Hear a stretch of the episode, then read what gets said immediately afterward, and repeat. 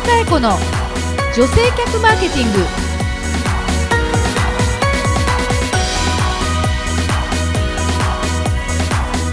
こんにちは。日野佳恵子の女性客マーケティング。ナビゲーターのやすです。この番組は株式会社ハーストーリー代表取締役日野佳恵子が女性客マーケティングの視点から今皆様にお届けしたい情報をお伝えしていきます。日野さん今週もよろしくお願いします。はいよろしくお願いいたします。はい、えー、先週に引き続きゲストに来ていただいております、えー、株式会社 B スタイル代表取締役会長、えー、三原邦彦さんですね。よろしくお願いいたします。よろしくお願いいたします,、はい、お願いします。えっとまあ前半の方でおお聞きをしたんですけど、はい、女性を、えー、中心というか女性が、うん、えー、働くということにおけるプロフェッショナルということで、はい、えっ、とパートさんを募集するメディア、うん、それから派遣、はい、えそれから紹介、うん、えー、転職ですね。さまざまな事業を女性をキーワードに、えー、行っておられる B スタイルさんに、今日来ていただいてます。はい。でえっと、三原さん、今度は後半の質問をしていきたいと思ってるんですけれども、うん、創業15年ということで頑張りました、はい、今あの目の前にあの会社案内をいただいてるんですが、はい、まあ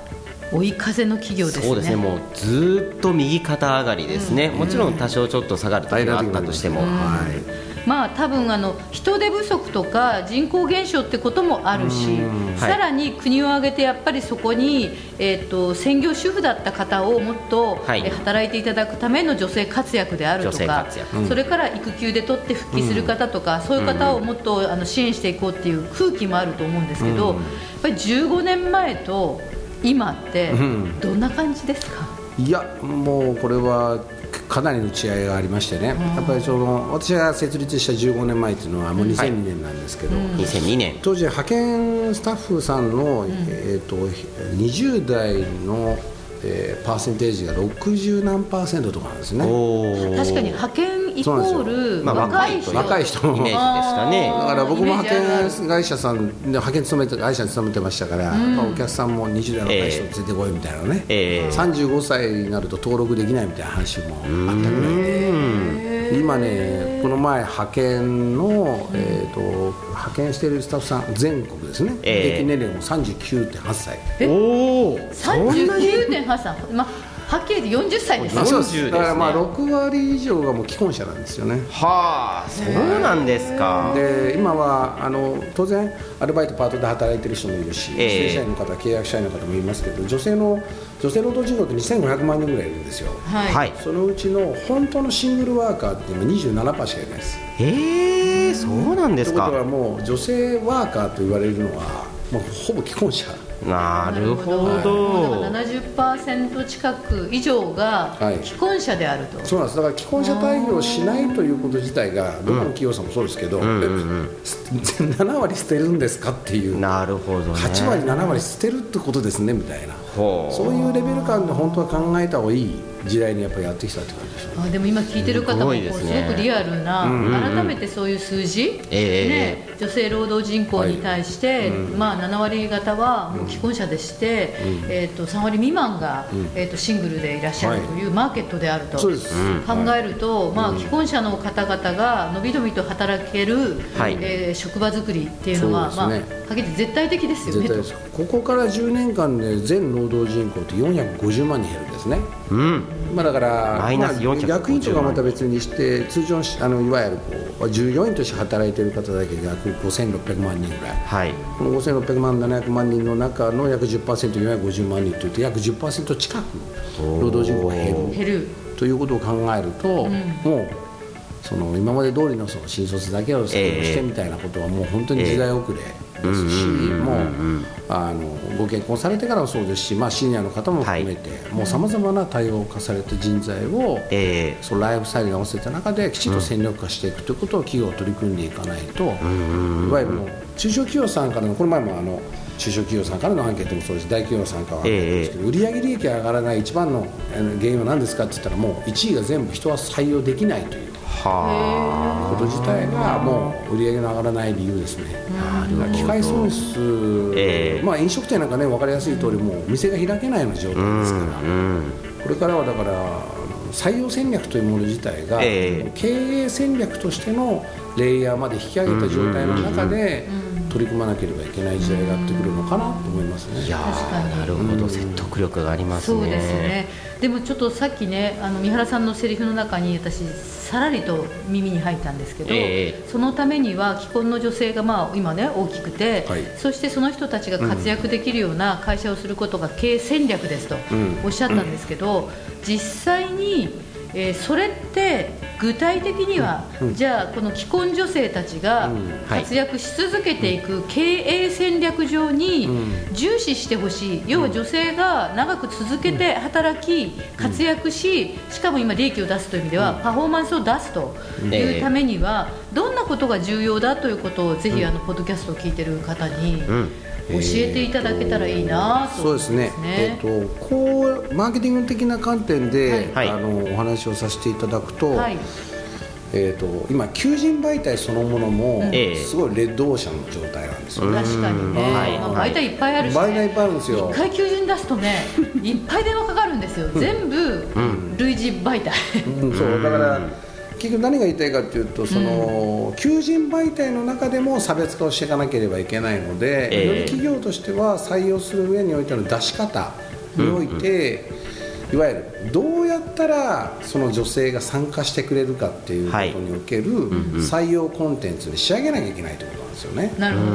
はい、いわゆる例えばじゃあ営業で検索しますよとか、何でもいいんですけどもね、最近はネットでやっぱり求人探しますから、何かしら検索して一覧並びますと言った時に、まあ、どこも同じ職種で、どこも同じ結局のところその条件で、どこも同じ時給でででうちも女性が働けますよって同じじゃないですか。同じしか、ねじゃあやっぱり経営戦略投げなきゃいけないところどういうことかっていうとその中でもうちの会社では、どんなことが働く上においてのメリットなのかということを女性の軸の中で出していく必要性がある気がするんですよね。例えば人気のない職種であればあの人気がない職種なだけに、やっぱりこう見せ方を変えていかなきゃいけない、例えば営業ってただ単純に営業だけじゃなくて、はい、例えばその先日なんかあの、えーえーポーラさんなんかはポーラレディという言葉をやめてビューティーディレクターかな？っていうふうに変えられたように、ね、言葉から結局のところどういう職種をイメージするかっていうこと自体にやっぱり変えていくような伝え方をしなければいけなかったりも、やっぱしますし。なるほど、えー、単純なその営業職みたいな形ではなくてやっぱりそこにおいては、どういうような心理を持った中で、その職種に参加するかということまで考えた中で、えー、メッセージであったり写真であったりとか、えー、えー、人事制度であったりだとか教育であったりだとか、っていうことも含めた中で作り上げていく必要性というのがあるのかなと。なるほど、うん、だいぶ女性の感性に寄り添って作らなければいけないということですよね。もう単純に求人を出してお金かければ来るかというとそんな時代でも全然ないので。そうですね、そうすると見てる側から見て、まあ、特に今回でいうと女性から見て、同じようなスペック情報。例えば同じエリアで、同じ時間帯で、同じ時給が書いてあった時に、どこに行くとより自分が、うん、えー、生かされるかとか、うん、えー、学べるかとか、うん、といったようなメリットが見える、というような伝え方が大変重要だっていうことですよね。はい、まず一つはね。既婚者の場合でいうと、まあ、圧倒的に言えることはやはりあの、えー、やっぱり両立ができるような柔軟性をやはり持ち合わせてるかってことはとても重要になりますし、はい、最近のキャリアアップ女性なんかでいうとやっぱりまあ結婚しても出産をしても、はい、やっぱり、えー、当然ながら役職者として働き続けたいとか、キャリアアップがすごい重要になりますので、そういう方がロールモデルとしているかどうかみたいなことも、はい、出していったりすることもすごい重要になってきますし。あとは大手さんと中小企業さんで、逆に言うとやれることとやれないこと結構ありますよね。そうですね。うん、作り的な環境整備という意味ではね。だから逆に言うと大手さんは中小にやれないことをやっぱりアピールすべきだと思うんです。ほうほうほう例えばうちは託児施設がありますよっていう話もいいかもしれないし、ね、逆に言うとその福利厚生自体がしっかりとしてますよ。はい。財務体質も安定してそうです。はい。大手だからこその PR をきちっとやっていただくことも大事だし、逆に言うと。っぱり中小企業さんは、ある意味働き方における柔軟性をベースにした中でお金もあまりないですから、逆に言うと志でしっかりと引っ張っていってほしいですね。なるほど。自分たちがやっぱり明確にあるコンテンツというものを、どう女性の目線の中でやっぱりあの、えー、参加したくなるのか働きたくなるかってなくて、参加したくなるっていうところなんですね。そのいわゆる参加したくなるかっていうことの観点の中で会社作りをしその会社作りに合わせたメッセージというものを求人媒体の中で作り上げていってほしいなと。なるほど、そういうのはあれですか三原さんのところなどはだって今聞いてる方が、まあ、例えばあの役職以上の方が、まあ、男性の方女性の方いらっしゃると思うんですけども、うんいいざ書こうとしたりするとやっぱりアドバイスいただかないと難しかったりすることも多いと思うんですけども、まあ、例えば御社の場合でいうと、うん、そういうふうにこう接触された企業さんには、うん、今のようなご経験をアドバイスされたりされてるわけですか、しますね。やっぱり就業パートナーからだったりすると求人媒体なので、逆に、まあ、お客様自体も作成することはできるんですけど、やっぱりなかなか応募が来てないななんていう観点で見ると、やはり、うん、これは来ねえだろうみたいな、ね、ケースがあるんですよ。理由が分かる、はい、もうその時はもう本当にもう積極的な率直に言ってリライトしちゃいます。逆に条件もこの条件なんですけど、はい、夕方の時間18時ですけど15時になりませんかとか言うとお客さんもあなりますね。それだけで人が来ますみたいな。へえすごい。1時間短くするだけで求人が違いますよとか、うん、うわそれってやっぱりマーケティングですよね、えー、その当然こうあのどどういう働き方をしたいのかということを我々自体はよく持ち合わせてますので、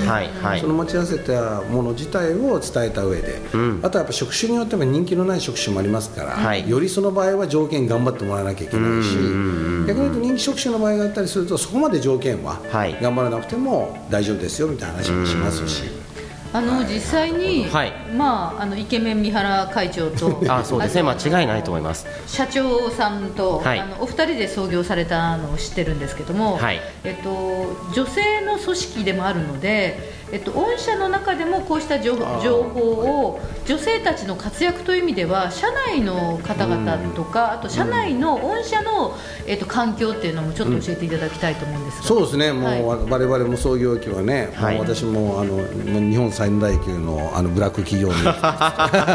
勤めていたこともありまして、会社を作った時はもうとにかく残業すごく多かったんですけど、最近はもう本当にもう平均残業時間も30時間切っちゃう。ぐらいにしてもう働く時間数日数においてもとても柔軟性を持って取り組ん。でますねで一番大きく最近積極的にあのメンバーに伝えているのが、ええ。っとやはりなんですか経済効果で仕事をする、はい、経済効果で仕事をする、投資対効果。労働時間ではなくて、うん、やっぱり生み出される経済効果を軸にやっぱ仕事をしてほしいなというのは思ってますよね、はい、うん。例えてちょっとお話をするとよく最近はユニクロさんの例えをよく話をしてますけど、はいちょうどあの昨年ヒートテックを買いに行ったんですね。はいはい。宮さんが、うん、暖かいやつ。これすごいなと。やっぱりユニクロとは素晴らしい会社だなと思ったのは。ヒートテックってあの袋に入ってるんですよ。はい、はい、入ってますね。で袋に入ってそれが棚にかかってるんですね。はいはい。でふっとね、穴開いてね。開いてますよね。はいはい。と思った時に、まず袋に入れることによって、ええ、まずヒートテックって1年に大体冬ぐらいしか時期に売れないじゃないですか。はい、ということで1年間使え翌年に回すことができるから保存性がまず高くなる、袋入ったまま。きれいな状態、はいはい、あと畳む手間がなくなりますよね、袋に入れてるから。なるほどなるほど。あと縦に。かけられるから、家賃もそんなにかからない。場所を取らない。場所取らない。管理もしやすいと。そう管理もしやすい。縦に飾れると。最近はね3枚ぐらいみんな持ってるんですよ。ええあそうですね。なんでかというと下着だから洗うと履けなくなっちゃうじゃないですか。そうですね。ということはねもうね靴下とパンツの次に第3の下着なんですよ。はあなるほど。気づいたら、はい、これはね、私ね行った瞬間40秒で気づいたんですね。40秒で。でも労働時間比例してないじゃないですか。はいはいはい、ね、僕はだからこあこれを気づいて今度こそビニール袋を入れるということを、はい、もし他の会社でやった時の経済効果でむっちゃでっかいですよね、うんうんうん、と思うと労働時間ではなく、はい、顧客理解におけるアイデアなんですよ。経済効果って。すごい、うん、だから働きも労働時間が成果ではなくて、はい、アイデアをどうはい、顧客理解に合わせたアイデアをどう実現するのか、うん、ということにフォーカスした中の働き方しなさいと、うん。逆に言うとも労働時間というところにかけるものについてはどんどん IT には置き換わってきますしそうです、ね、AI もやってくれますから、はい、そう考えるとやっぱり働き方自体の改革というのはやっぱり社員の中からどんどん進めていかなきゃいけないなと思います、うん、そうすると今の話をキーワードに社員さんからも、まあ、改善改良はどんどん意見をあの生かしていかれるってことですか？そうですね。それもありますし最近は UX パワーアップセンターというセンターを持っていて、それもパワーアップセンター。UX それは組織として持ってるんですね。センター。UX なんであのユーザーエクスペリエンス。おお顧客の体験ですね。はい、顧客のやっぱり結局顧客とスタッフさんのさまざまな我々自身のそのいわゆるビジネス上の接点というもの自体のデータを常にやっぱり預かっていて、そこにおけるクレームであったりとか、そういいことというものを、全て会社全体として解決するようなプロセスをしてます。面白い、うん、みんなでも見れるとか？えっ、とみんなでも見られますけれども、ええ、まあそのその UX パープセンター自身がそれぞれの機能に合わせて、ええ、セクションに合わせてこの課題に対してどういうふうにしなさいということをちゃんと出してそれを出させてフィードバックして改善してます。すごいですね。これ UX って観点結構重要で、ええ、そのうん。お客さんの心理って、え、結局その請求書一つでもうちのサービス設定なんですよ、はい、確かにそうですね、うん、はい、だからお客さんがまず、えーと、初めてお付き合いするためにお問い合わせいただいた時も設定、はい、営業マン説明するのも設定、はい、で我々のオーダーをいただく時も設定、うんうんうん、人選させていただいてご紹介するのも設定、はい、で稼働してからも設定、はい、請求書を出しても設定、ね、この接点の全てが我々に結局、あの顧客の心理を作ってるんですよねだから中途半端な顧客満足度調査ってあんまり見なくて。例えば飲食店なんかでも1年後に行った飲食店の味なんて覚えてないじゃないですか、はい、絶対。に、まあ、覚えてないですね。でも出てきた瞬間聞いた方がいいんですよね、うん、美味しかったですかって、うんうんうん、あのそしたら何々と何々美味しかったけど、はい、何々はうまくなかったねとか、えー、その瞬間そう、うんうん、でなんかこうで出てくるスピードどうでしたかとかね、はい、その場でね。その場で、うんうんうん、そのいわゆるリアルな2時間だったら2時間いた飲食店のその時間でその心理が作られてるはずなんですよ、はい、はい。はい、事実が、はい、この事実を直さないと全然意味がないですよ、うんうん、全くもってして。うんでもそのスピードでどんどん、まあ、今日一日ね、はい、1日とかすみません何時間か聞いている中で、はい、三原さん頭いいでしょう。頭いい、ね、そしてあの素晴らしいし何よりもね、ええ、意外にって怒られるけど女性にも分かりやすいように、はい、ビジネスマインドを育てることは天才だと思うの。おお、あのー、大丈夫それ。そうそうそう。違うって言われそうです社内に。いやなかなか聞かないですよ日野さんがねそんな顔することなんて。あのー、ガーッとビジネスとか商売の話をすると女の人ってちょっと引いちゃうとこもあるんですよ、はいはい、なんですけど自分のビジネススキル、ええ、やビジネスマインドを高めてくれるキーワードをすごくね、三原さんは持っていきながらも、はい、あの活躍をしていこうってことをすごく持ってくださってるから、えあの多くの女性たちが活躍してると思うんですよね。ね。ありがとうございます。で、あの時間がだいぶなくなっちゃったんですけど、ね、あのここまであの、急成長されて今追い風だと思うんだけど、ここからどこへ向かっていくんですか？あ、そうですね。うん。今あの今ワークの分野ですね、はい、働く女性のワークというところ働く女性が軸になってますうちの場合。で、うんうん、働く女性のワークについてはもうこれもとことんそのあの雇用総数というのは今ちょうど1万ですね。年間でやっぱり新しく新規で雇用発生する総数が1万超えてますので、うん、2万3万4万と増やしていく、まず雇用数を増やしていく。たくさんの女性に働いてもらう。そうです、うん、まあ、それが一つですね、はい、もう一つはあの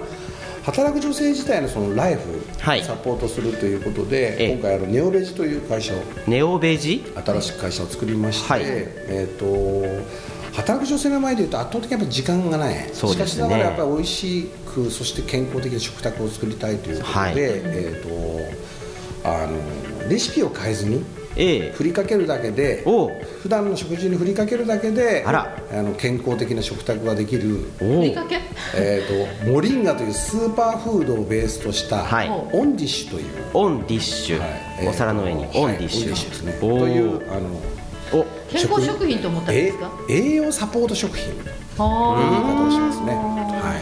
い。じゃあサラダとかご飯とか、まあ何、あの何にでもかけたらいいの？そうですね味変わっちゃうの？あ味がねこれ変わらないです。変わらないの？変わらない。です。味噌汁に入れてもいいわけ？大丈夫です。本当に変わらないんです変わらないですよ。かだってベジ。変わらないからモリンガを選びました。あなるほどね。よくそれ出会いましたね、はい。どっかでまあ出会って。もうそうなんです。ね逆にこのモリンガというもののええ。フードに出会わなかったらやらなかったと思います。お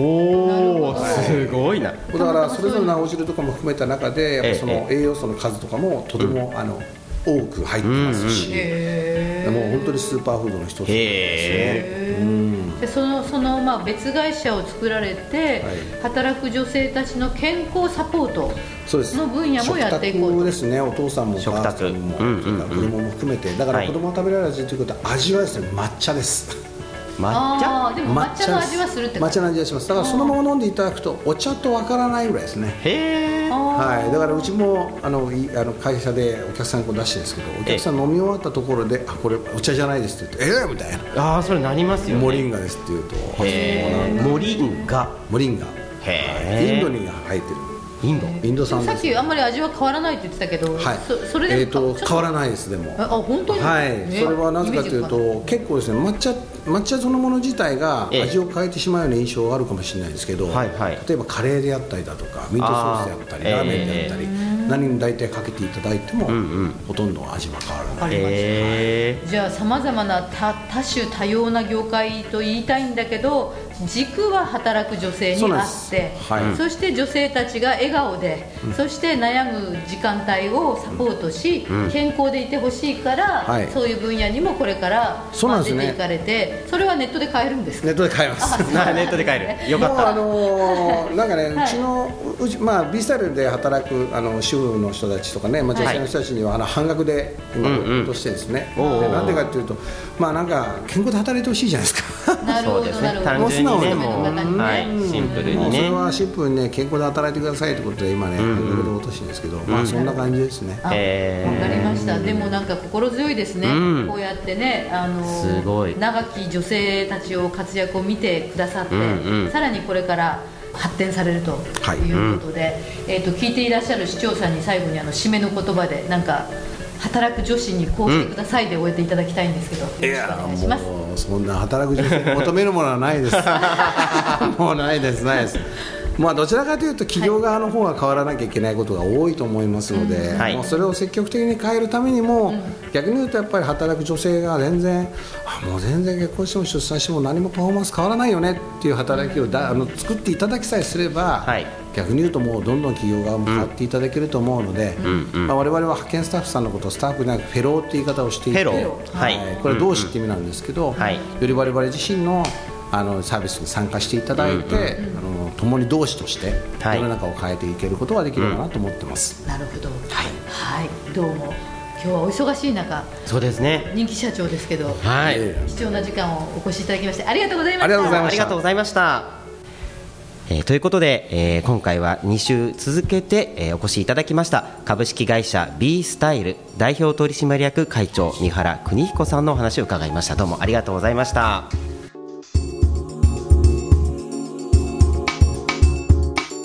えー皆様にご連絡があります、えー、カエネーの仕事と恋愛の法則そしてもう一つ女性客マーケティング、えー毎週交互にお届けしてまいりました、えー女性客マーケティングの方はハーストーリーの本業の分野でマーケティングでしたので、えー今後はハーストーリーのコーポレートサイトの Facebook より動画で配信をしていく予定でございます。ハーストーリーのコーポレートサイトでインタビューを動画にトライしまして、えー配信をしていく予定です、えーただカエネーの仕事と恋愛の法則は引き続きポッドキャストで配信をしてまいりますのでお楽しみください。